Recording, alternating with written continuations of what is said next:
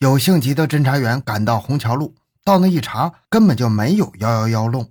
顾黄又到上海市局户政处调档，查出全市所有的张明，其中有一个人是住在虹桥路的幺幺幺幺弄二号五零二室。再看那张取款联上的签字，幺幺幺中间的那个幺笔画粗些，像是两个一挤在一起，随便划了两下，好赶紧把钱取走。追根寻找张明，查他个底儿朝天。张明现年三十岁，一九八三年因为盗窃罪被治安拘留。一九八五年，因为抢劫被劳动教养。一九九一年，全家搬到了徐家汇路，后又搬到了长宁区某新村。再查他的笔记和取款联上的签字是同一个人。从发案到现在，所有的努力像一只大手拨开云雾，砍断枝蔓，已经逼近目标了。十八日晚上八点，王军副总队长、一支队刘道明队长及徐汇、蔡荣福副队长带人到张明可能露头的几个地方守候着。王军、刘道明一路守候在长宁区的某新村。通过李伟的干部认定，此住宅是张明近来较经常的驻地。当晚，张家挺热闹。张明妹妹、妹夫结婚后回门，请了朋友在家里玩乐。李伟干部说，张明好像不在家。他回到家一般是把鞋子脱在门外的，门外没有他的鞋子，想必没有回家。怎么办？冲进去抓人，万一人不在，连里带外的人都不能动。都要在里边守候，弄不好可能走漏风声，惊动同伙；还是在外边等等他出来，或等他回来，动静较小，可进可退，比较主动。安排人分头把守新村的几个出口，耐心的等候。歌声、乐声、笑闹声从那窗户里传出来。后半夜，声音渐弱，灯光渐渐熄灭了。王军等在车子里，不能抽烟，不能吃饭，倒成了蚊子的美味佳肴。谁身上要是揣着一盒清凉油，那就成了宝贝。几班人换下来，已经是后半夜四点了。有人心生疑虑：人不在，等下去还有意义吗？要不咱们换个方案？王军坚持等下去。他说：“张明就是出去玩，后半夜总归要回来的。即便他不回来，也不能动地方。等到天亮，打听清楚情况，再做安排。”就这么，一直熬到天亮。通过李伟的干部再去打听，得知昨晚张明是在家的。正在商量怎么进他的家门，发现他出来了。出来正好，埋伏了一夜又饿又困的警察们一下子来了精神，扑过去抓住张明，把他扭进了警车。此时已经是十九日上午十点了，天晴了。依法搜查，侦查员从张明家搜出了一些被盗赃物，有十七日才偷盗还没有出手的录像机，有金银首饰，有迪艾纳多的旅游鞋，七号有作案时戴的细纱手套。更令人振奋的是。在张家壁橱的一个马甲袋子里掏出一个管子，管口开槽，与徐林生凭想象模拟制作的那个几乎一模一样，人人都惊呼太像了，就跟亲眼看到过似的。最欣慰的就是徐林生了。不少警员一块石头终于落地，案子破了。往下按照常规做法，加大审讯力度，让他承认六幺四案的犯罪事实。七个小时下来。张明交代了一系列高层撬窃的案子，交代了作案经过、案发地理位置、楼层特点、室内陈设、盗窃赃物去向。他边交代，侦查员边调查取证，证明其口供基本属实。可是他唯独不谈六幺四行凶杀人一案。那这是以轻罪掩盖重罪呢，还是有其他嫌疑人呢？刑侦技术人员又把张明家的迪艾纳多与六幺四现场的迪艾纳多鞋印进行比对，同是迪艾纳多旅游鞋，同是七号尺码。连新旧程度也极为相似，但是磨损情况不同。这是科学的结论，不以人的意志，也不以侦查员急于结案的心情为转移的科学，既无情又有情。盗窃与杀人虽然同是犯罪，但是罪与罪不同，惩治手段也是不同的。欠债还钱，杀人抵命，抓住真凶，给予应有的制裁，才能体现法律的公正与威严。如果错了，将搭进另一条不该搭进的性命。给法律抹黑，使正义受辱，人命关天呢。再说，张明没有道理同时买两双同牌子的鞋呀。再试着由侦查员旁敲侧击的讲那个命案，敲山震虎，张明跳起来了。盗窃我承认，杀人我不敢。别说杀人，房间里有人我都会逃的，何况我盗窃从不带匕首啊。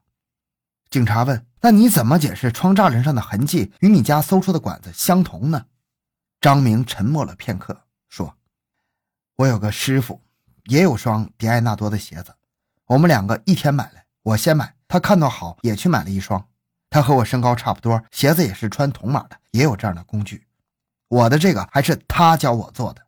我们原先一起干活，五月份因为分东西有了意见，不开心，不开心就不一起做了，我们分开了。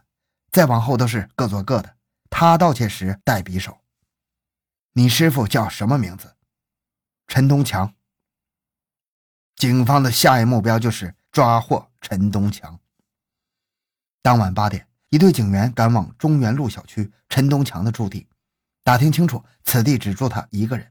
屋门口窥探没有动静，窗口也没有灯光，人不在，还是老办法，张网守候。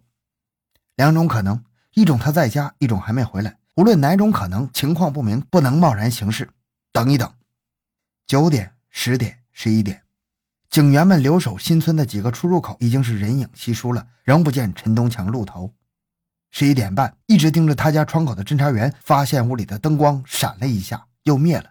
屋里有人，原来他是在家的。后来才知道，当晚陈东强发烧，很早就睡下了。拉灯是因为 BB 机响，他看看是谁呼他，发现是欠钱的债主，不理，他又把灯拉灭。没想到躲了钱债，躲不了命债。灯光把警察这个大债主引来了。警察冲上门敲门，陈东强只当是债主，依旧不理。警察把门撞开，扭住昏昏欲睡的陈东强，犒劳他，当场从他家搜出了一模一样的撬窗栅的工具，一尺多长的开槽口的管子。那双迪艾纳多的旅游鞋经过检验比对，与六幺四案发现场的鞋印相同。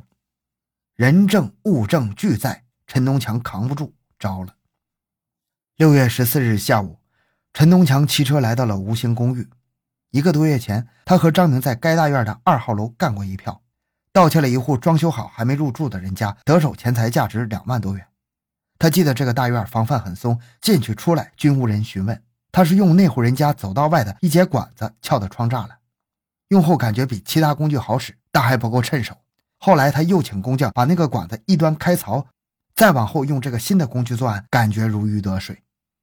十四日下午两点，他到了吴兴大院的一号楼，从楼梯一层层的向上寻找作案目标。到了三十层，他发现四边走道只有林祥家走道和家门没安铁门，厨房的窗户还是开着的，选中这家下手。据他交代，事先他按过门铃，也敲过门，没有反响。他确认里面是没人的，遂用改制的铁管撬窗栅栏。等他进了厨房间，又进了卧室，发现床上睡着人，他吓了一跳，急忙退身厨房间。此时，他如果按照原路退出，终止作恶的行为，就不会有以后的血案发生了。可是他没有，他取了匕首，风快的刃面撞了他的胆，恶向胆边生。他边搜翻着财物，边往卧室走，没有想到抽屉里、橱柜里一点值钱的东西也没翻出来。他不甘心，仍旧是朝里走，已经走到了阿珍睡的床边，他居然胆大的拉开了床头柜的抽屉，那个抽屉在开的时候响了。此时，阿珍被惊醒，出于本能，他大声的喊叫。陈东强扑过来威逼，阿珍依旧高喊“有贼”。陈东强的匕首落了下去，往下是一场血腥的搏斗。